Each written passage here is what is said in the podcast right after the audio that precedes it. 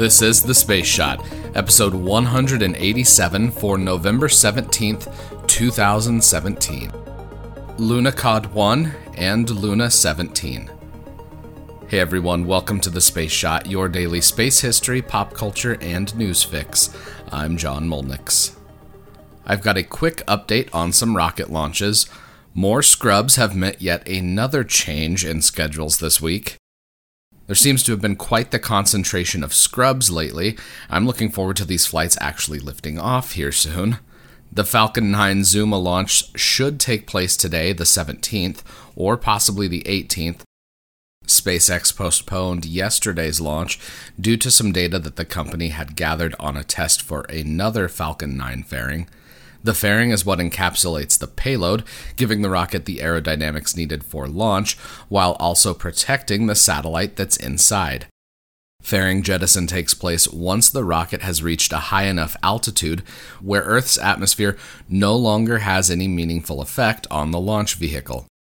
Depending on what SpaceX has to look at for fairing data, the launch could go off as planned today, or if the data shows a potential issue with the fairing, the launch could slip further. This will be the 17th launch of the year for SpaceX once the Falcon 9 Zuma mission has completed. This launch also has a landing scheduled back at LZ 1, and if successful, this will be the 20th landing for SpaceX. The Delta II rocket carrying the JPSS 1 satellite is scheduled to lift off early tomorrow morning. For my listeners overseas, the 1:47 a.m. Pacific Standard Time launch will be easier to catch than it is for those of us here in the United States. I'll link to the live stream on Facebook and Twitter, so make sure to follow me there to snag that link. I do have one piece of space history I didn't fit in yesterday's episode. The Skylab 4 mission launched on November 16, 1973, and the crew spent 84 days in orbit. I'm not in too big of a hurry to talk about that mission, since they did spend 84 days in space. I'll have more on Skylab 4 over the coming weeks, but I did want to include that milestone here. Luna 17 touched down on the lunar surface on November 17, 1970. This spacecraft carried the first rover to land on the moon, Lunokhod 1.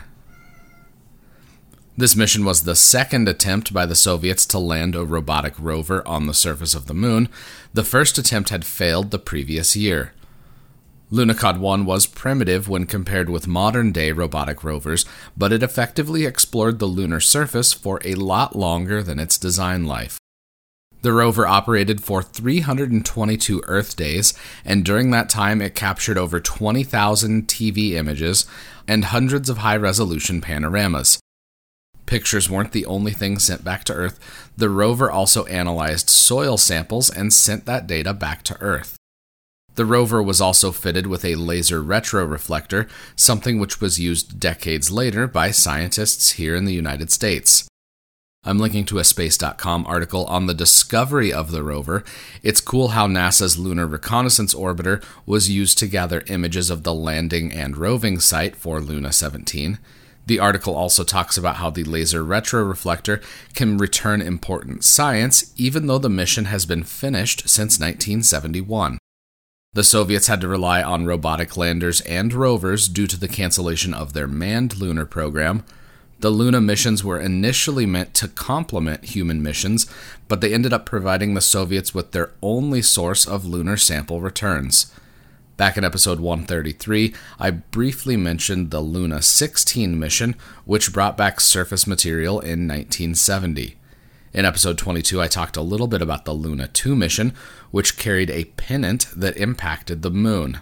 A copy of this pennant is on display at the Cosmosphere in Hutchinson, Kansas, and the other copy is housed at the Eisenhower Presidential Library in Abilene, Kansas. I've got one birthday I want to mention today. On November 17, 1790, August Ferdinand Mobius was born in Saxony. Mobius was a theoretical astronomer and mathematician that's known for the Mobius strip. I'm linking to an explanation of a Mobius strip that's available on Wolfram Math World, so check that out if you've never heard of a Mobius strip or if you want a refresher. Since you're here, why don't you let me know what you think of the podcast by leaving a review in iTunes? It takes just a minute to do that, and it makes a huge difference because it helps even more people find the show. Make sure you subscribe to the podcast so you don't miss any of my daily episodes. As always, the show notes have more information on today's episode. Hit me up on Instagram and Twitter. Find me at John Molnix. I'm always up to chat. You can also connect with me on Facebook. Just search The Space Shot or click the link in the show notes. Tomorrow, Ranger 2, COBE, and Generations. I'm John Molnix, and I'll catch you on the flip side.